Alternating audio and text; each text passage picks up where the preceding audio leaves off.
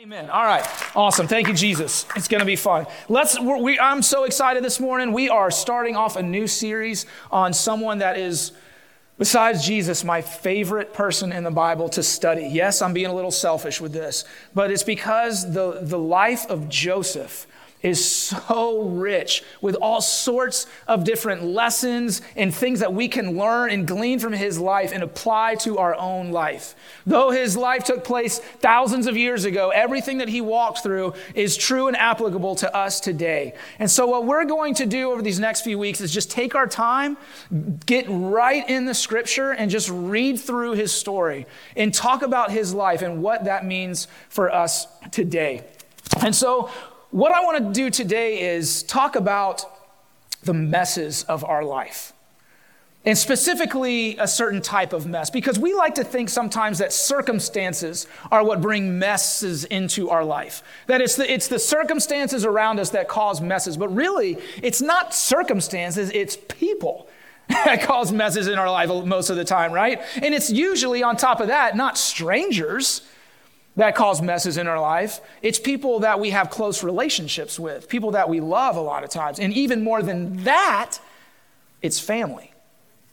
And we're going to talk about family this morning. Oh, I can just sense the excitement in the room, right? We're going to talk about family this morning because family can cause all sorts of hurts in our lives. It can damage our hearts where we walk around with scars and wounds because of family. And here's the thing about family we're connected to family, right? Whether we like them or not, we are connected to our family. They are literally a part of us and our bloodline.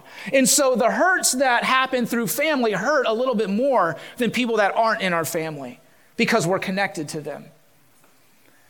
And so, what I want to do today is address that. And here, here's something that, first, right off the bat, that we need to understand is the devil loves to tell us when it comes to family issues, and I'm trying my best not to say family matters for all those that grew up in the 90s.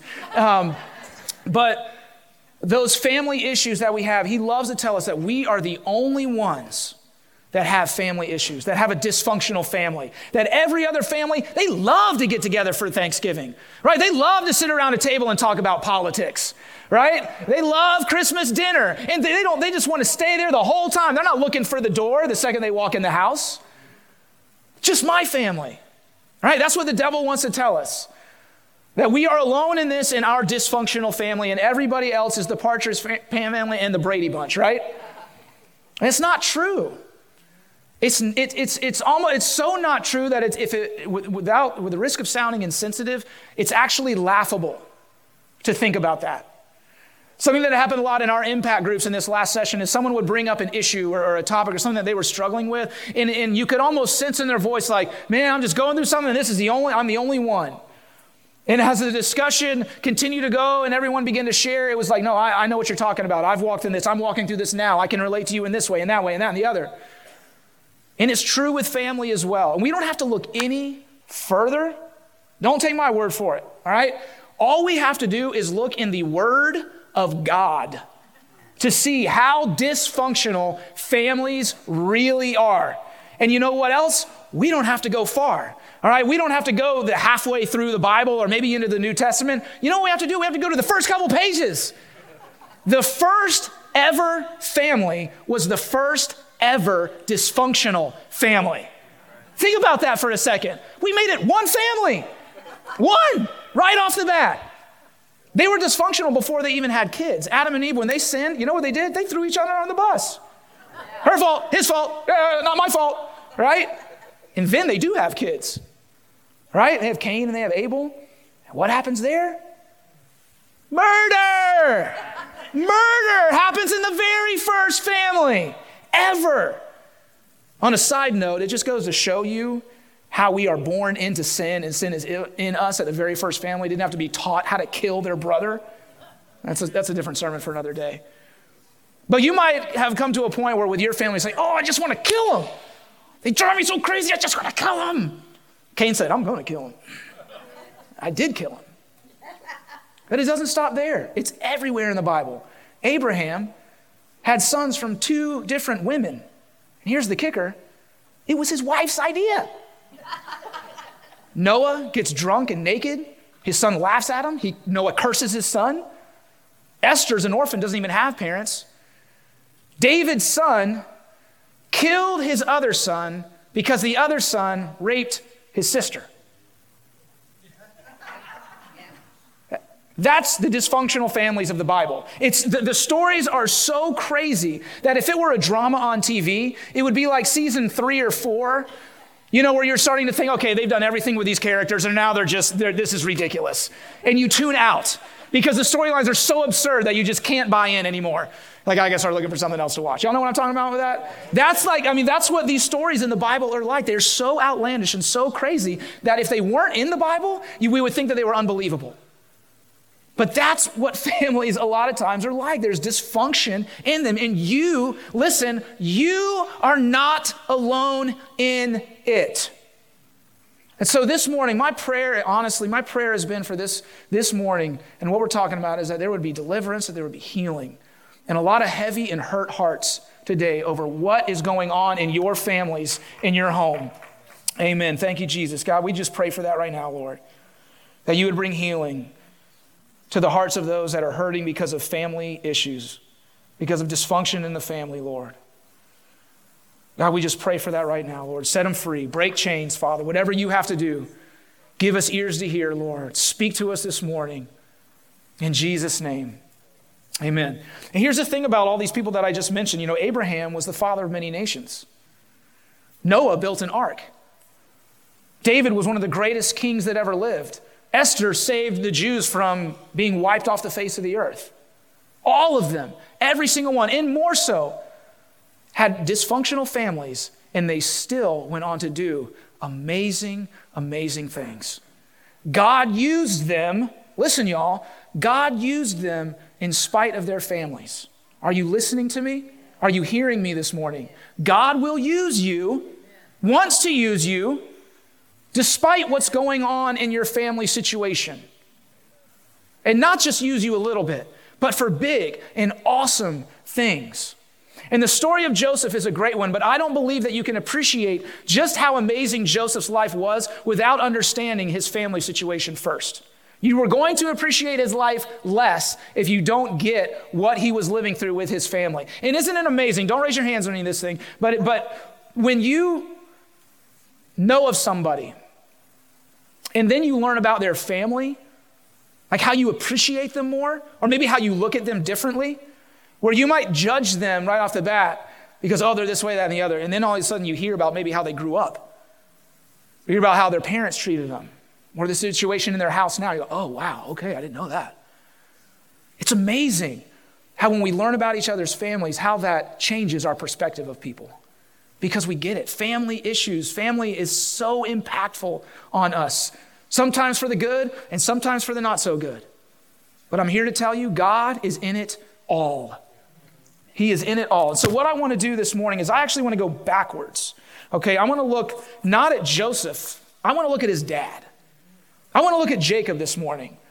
And I'll be honest with y'all, as much as I love the story of Jacob, I mean, of Joseph, I am not a fan of Jacob. I, have read through the, the life of Jacob, and I'm, I, every time, like, God, I don't understand. What did this guy have that was so good that you put him in the Bible? Surely there was other men and women living in this time that you could have highlighted in your word. This dude is, is not cool. I don't like him, right? But we need to understand where he came from too. So what we're going to do this morning is we're going to look at Genesis chapter 21. I mean, sorry, um, excuse me, Genesis 27, starting in verse 1. Genesis 27, starting in verse 1. It says, One day, when Isaac was old and turning blind, he called for Esau, his older son, and said, My son? Yes, father, Esau replied. I am an old man now. Isaac said, And I don't know when I may die. Take your bow and quiver full of arrows and go out into the open country to hunt some wild game for me. Prepare my favorite dish and bring it here for me to eat. Then I will pronounce the blessing that belongs to you, my firstborn son, before I die. Verse 5 But Rebekah overheard what Isaac had said to his son Esau. So when Esau left to hunt for the wild game, she said to her son Jacob, Listen, I overheard your father say to Esau, Bring me some wild game and prepare me a delicious meal. Then I will bless you in the Lord's presence before I die. Now, my son, listen to me. Do exactly as I tell you. Go out to the flocks and bring me two fine young goats. I'll use them to prepare your father's favorite dish. Then take the food to your father so he can eat it and bless you before he dies. Okay, last week it was, was Easter Sunday, and we talked about punctuation. If y'all weren't here, you missed it. We talked a little bit about punctuation in the Bible. All right, today we're going to continue that and talk a little bit about grammar. We're going to talk about possessive pronouns in these verses because it's huge. It's huge. And I, I, read through this and it just popped off the page. The Holy Spirit just put a, put a spotlight on verse 5. And I want to go back and I want to read that. And listen to what Rebecca, Joseph's grandmother, Jacob's mom, says in verse 5. She says, But Rebecca overheard what Isaac had said to his son Esau. So when Esau left to hunt for the wild game, she said to her son Jacob, so Rebecca here sees Esau as Isaac's son, and she sees Jacob as her son. Yikes, right? That's crazy. And it's right here. So Esau is dad's, Jacob is mine. And then it goes on to say that she says, Do exactly as I tell you. All right? This is mom telling son, You are going to do exactly as I say. And so, in these few little verses here, Jacob, Joseph's dad, before Joseph's even born, before he's even a thought, learns two very important and destructive lessons. And the first one is favoritism, and the second one is deception. Jacob learns from his mom what it means to favor one child over another. Then he also learns how to be deceptive among family. And here's a spoiler alert we will see this come into play in Joseph's life as well. But Jacob, his dad, learns that from his mom, all because she, she views the two, of, the, the two sons, Esau and Jacob, as different. And here's the result here's the fruit of this favoritism and this deception within Jacob's family. Continuing on in verse 41 of Genesis 27. It says, From that time on, Esau hated Jacob because their father had given Jacob the blessing. And Esau began to scheme I will soon be mourning my father's death. Then I will kill my brother Jacob. But Rebekah heard about Esau's plan, so she sent for Jacob and told him, Listen, Esau is consoling himself by plotting to kill you. So, the result of favoritism, the result of deception within the family, is hatred among the family. To the point where now Esau, and, and, listen, even Esau, even Esau says, is, is planning and plotting deceptive things. Listen, when my dad dies, I'm going to kill him. To the point where Rebecca says that's actually how he's comforting himself. Esau it feels so robbed by his mom and his brother, his twin brother, by the way, that he is plotting to kill his own brother. All because of the mom. And I just want to, I want to say this to all of us in here. Your parents are imperfect people. And we don't like to think about that. I still don't like to think about that. And I don't want my girls to think about, you know, think of me like that. But you know, I think we can all go back to that day or maybe even that time of our life where suddenly that light bulb goes off. And like, oh, my parents aren't perfect. They have their own issues. They have their own things that they're going through. And we see that here. But we like to think and we want so badly for our parents to be perfect in how they parent us when truthfully they are not. And Rebecca was far, far from perfect in Genesis 27 and how she parented Jacob. And the fruit of that wasn't just in this moment Esau hating and trying to kill Jacob, but it goes on and carries into Jacob's family, down onto Joseph. And we'll get to that in a second. But we have to understand that our parents aren't perfect. And it's hard to understand that sometimes. It's hard to grasp that when, when they hurt us and when they when they when they they rob us in a lot of ways. In all sorts of different ways. But they're not perfect and they need Jesus just as much as we do. So I want to just put this out there for you this morning. If you have an issue with your parents, if you have hurts within that have made you sound like Esau in this moment, pray for them. Pray for them because they need Jesus just as much as we do, and they are imperfect just like we are, even though we want them not to be.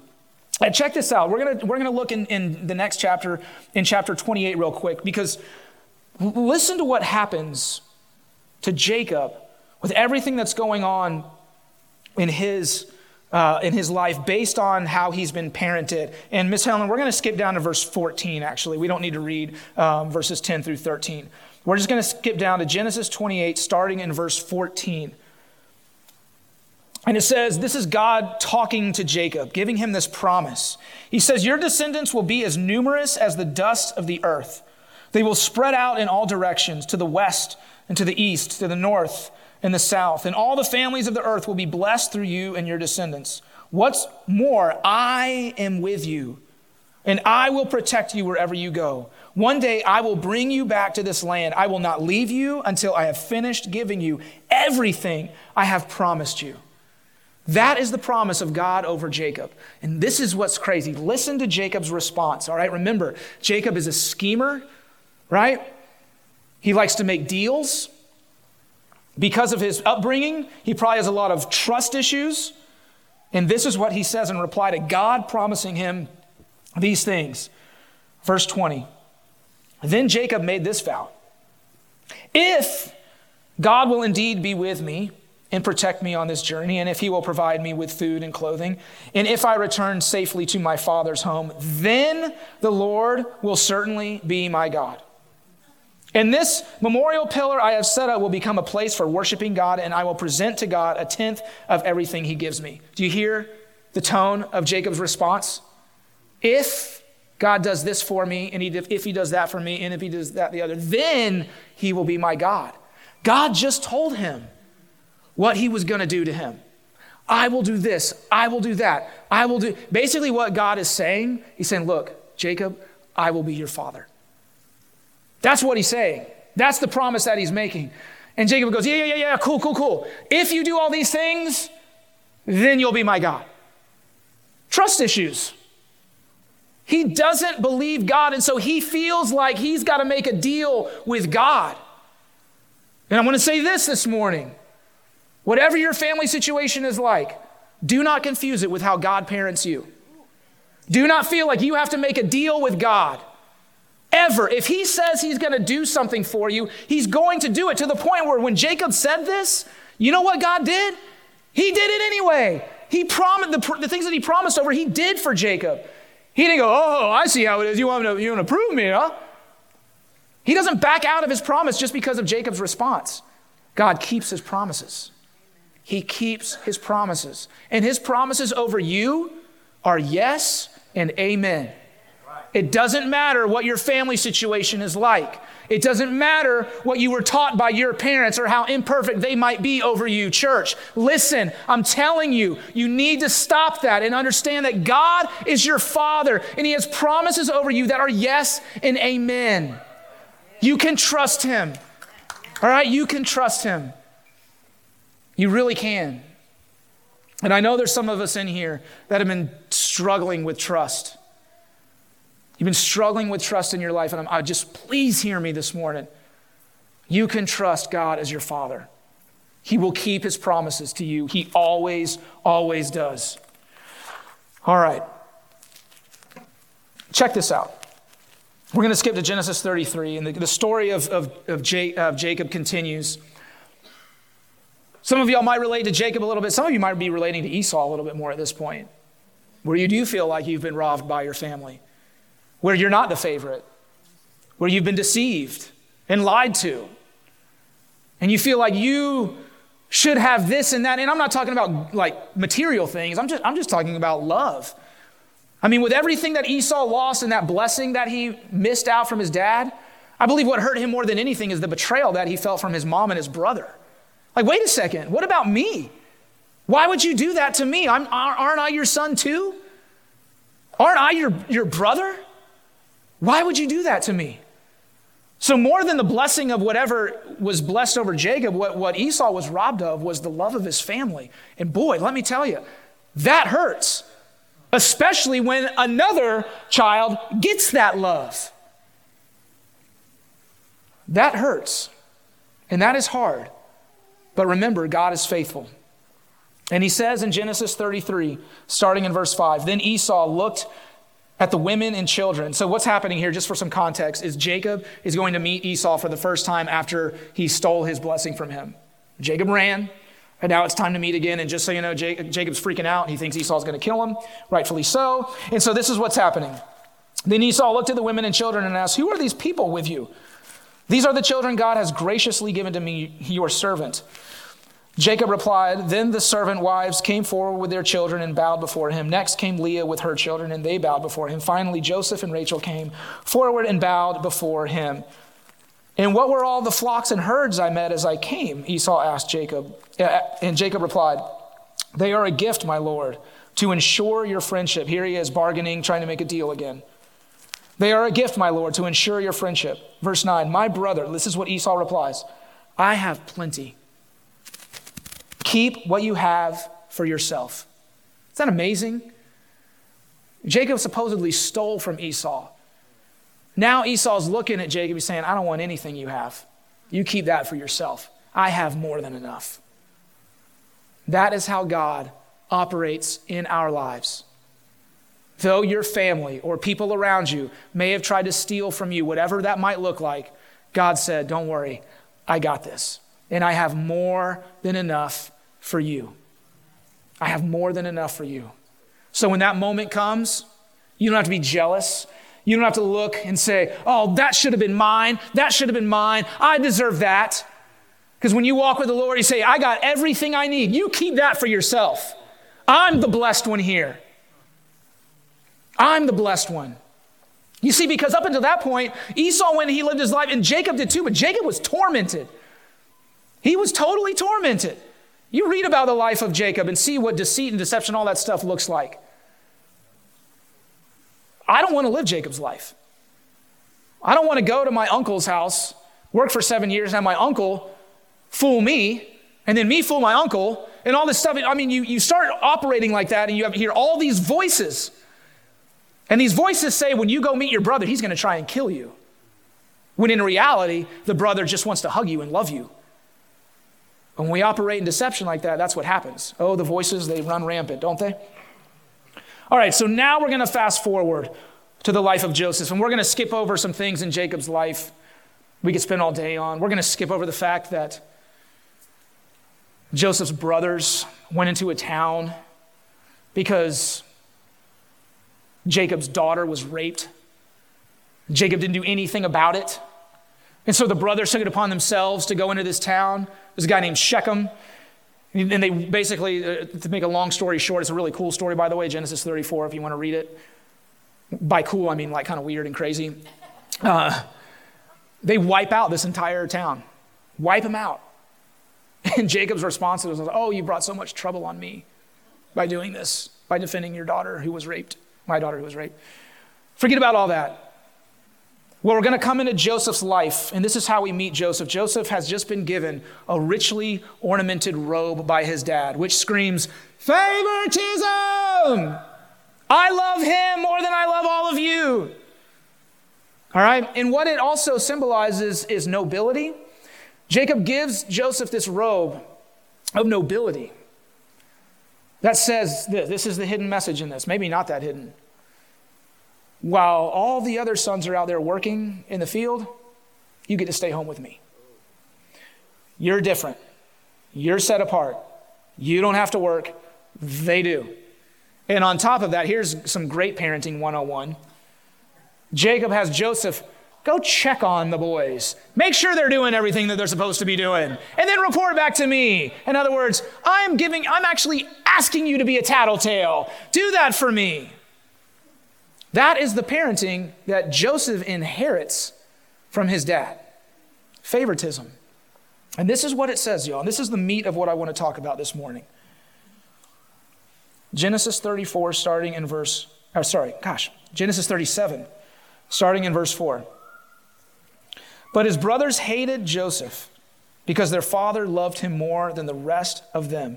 They couldn't say a kind word to him. Couldn't say a kind word to him. They hated him. What does that, does that sound familiar? Sounds a little bit like Esau hating Jacob, right? And then we see it again. It's passed down from one generation to the next. These brothers, they hated Joseph. But here's the thing Jacob, he, he understood that hatred. He lived in that. So rather than trying to come and say, hey, guys, we got to come together, he's like, yeah, well, I mean, that's, that's family, right? And he doesn't do anything about it because that's how he was raised as well, because how he was parented by Joseph's grandmother. And so these brothers, they couldn't say a kind word to him. But here, here's what's awesome. God said, well, let's, let's, the very next verse, y'all, the very next verse, after these brothers hate Joseph, and when I say hate, I mean with every fiber of their being, with everything that that word hate means, they hated Joseph. And it says that they couldn't say a kind word to him. And then here comes the next verse. This is where the Bible is so amazing and so incredible. The very next verse, verse 5 says this One night, Joseph had a dream. One night, Joseph had a dream. So, after learning that the brothers hated him with everything that they were and they wouldn't even talk to him, every word that came out of the mouth was hateful, and he felt separated from them. He felt rejected by them, by none, none of his own doing, all because his dad parented him that way because of what his dad learned from his mom. Joseph is on an island in this huge family alone. And the next verse says, Joseph had a dream. Here's what that means, y'all. God is saying, Your brothers won't talk to you. That's okay. I will. I will. They're not going to say a kind word to you. Oh, I got a lot of kind words I want to say to you. Your family and you might have a huge divide, a huge gap where you feel like for if they were paid all the money in the world, they could never say a kind word to you. Whatever it is, it is not in their makeup. They just can't get it out of their mouths. They can say it to everybody else around them, maybe your sibling, maybe your aunt and uncle, whoever, maybe it's the neighbor down the street, but for whatever reason, they can't say something nice to you. God will. He says all sorts of nice things about you as our Heavenly Father. And he had a dream. Right after that, God says, I got a dream to give you, Joseph. I want to say some things to you. I want to impart some things to you. Right in the middle of this huge mess that Joseph is in with his family, dysfunction galore, all over the place. God says, I got a dream for you.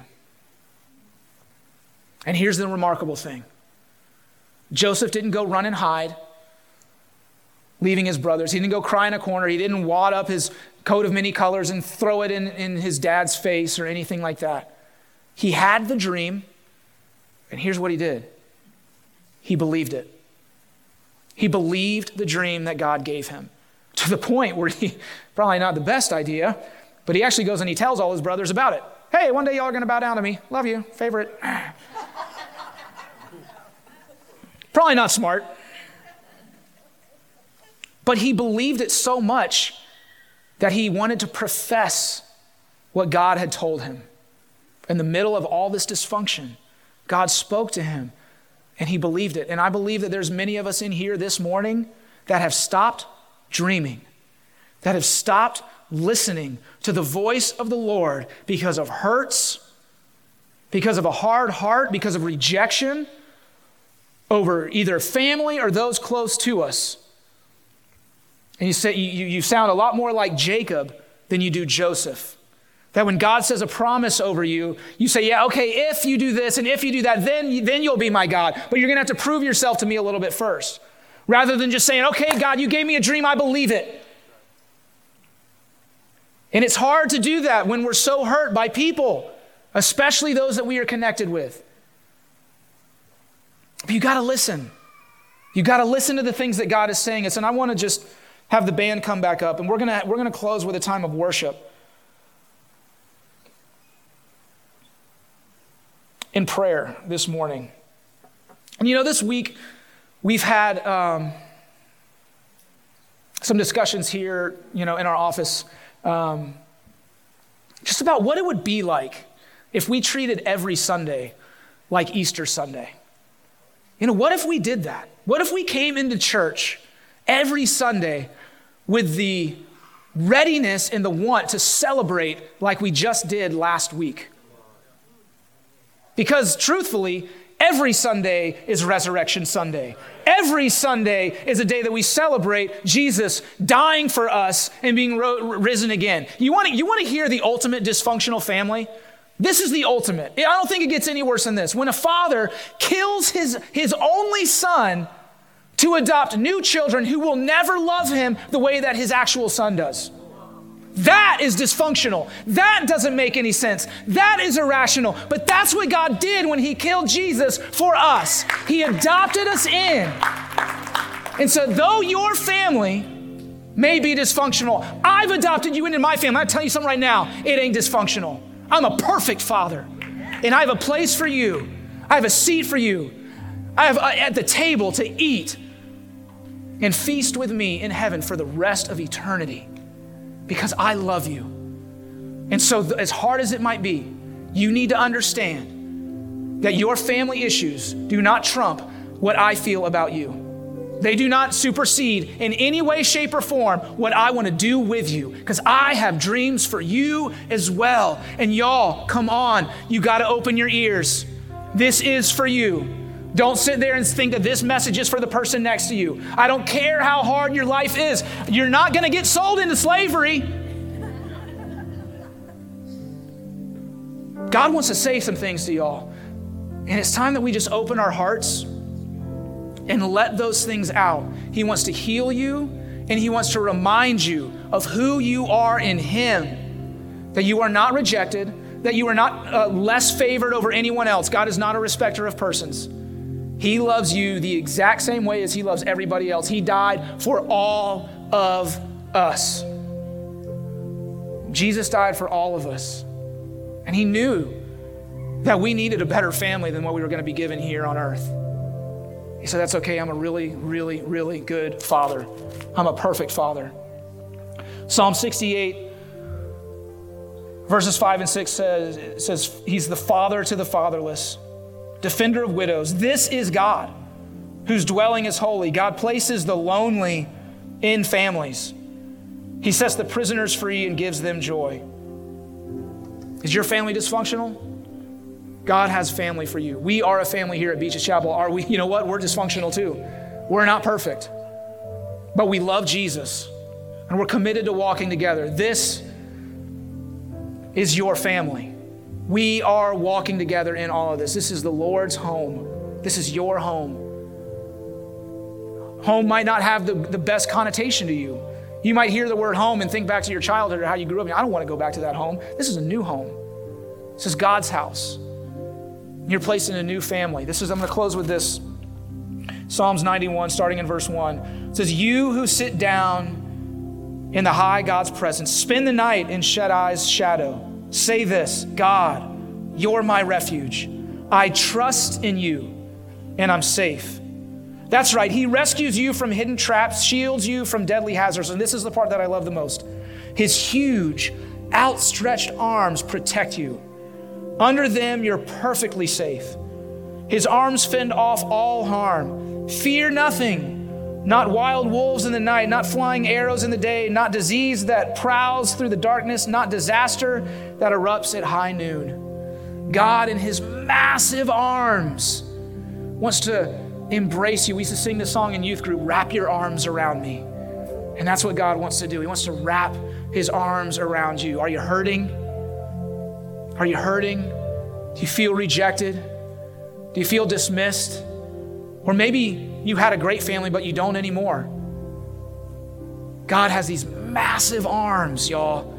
These massive, loving, protective, providing arms. And He's just waiting to wrap His arms around you. And He wants to tell you this morning look, it's okay. I've got you. I sent my son to die on the cross so that you could have me as your father. I heard a pastor say this week, he was asked, you know, what do you, what do you tell people that are just scared right now? That in this, in this world that we're living in, what do you tell them to make them feel okay? And his answer was so simple, but it was so profound. He said, I tell them, if Jesus rose from the dead, it's to be okay. If Jesus rose from the dead, then it is going to be okay. Is it to be hard at times? Yes. But it's to be okay. Because we serve a God who is greater and who loves you so much. Don't equate the love of man with God's love for you. Don't equate your dysfunctional family with how God feels about you. Because the message this morning, if you'll just hear it, is trust Him. He loves you. Trust Him. You can dream. Trust Him. He's got you. Trust Him. You are, you are so loved by the Most High God. You're so loved. Don't let what other people have done in your life rob you of how God feels about you. Please don't do that. That is, that is a great victory of the enemy. He wants to tell you this morning that He loves you. So let's stand. And I, I didn't plan on doing this. We're going to do this anyway. We're going to open up the altar this morning. And if you have hurts, listen, don't, please don't let the fact that there's other people in this room stop you from coming up here and just kneeling at the altar and getting with the Lord. And I'd like to ask our pastors and our elders that are here if you can just be ready. We're just going to come behind you and lay hands on you. If you want to tell tell us what's going on, that's great. If you don't, we'll just stand in agreement. But we're just going to worship right now. We're going to sing this last song, and as we do, I just want to encourage you to open up your hearts and let God speak to you again let him speak to you again if you've, if you've closed it off, if you've made it conditional, if you've been like Jacob and said, if, I, I hear your promise, but if you just got to do this first, let that go. And when God speaks to you, be like Joseph and believe it. Believe it because of who said it, not who hears it. Father, I thank you so much for the fact that you are our perfect Lord, our perfect Father. And God, I just pray right now, Jesus, for all those in here who are struggling with this, God, who have had hurts from family, who have felt forgotten, rejected, alone even. God, remind them who they are in you. That you gave up your son so that we could be your children. And God, if there are those this morning who have never received Jesus as their Savior, who have never said, God, here I am. I want to be part of your family. That right now, God, they would make that choice. It's simple, y'all. You just have to ask. You just have to say, Lord, I believe and I want to be part of your family. You can say that if you're watching online in your room right now. You can say that in your seat if you're here with us. Thank you, Lord. God, I pray for healing. I pray for healed hearts. If you need to just, just come up, if that's you, if you're struggling in any way, then we're going to worship. Thank you.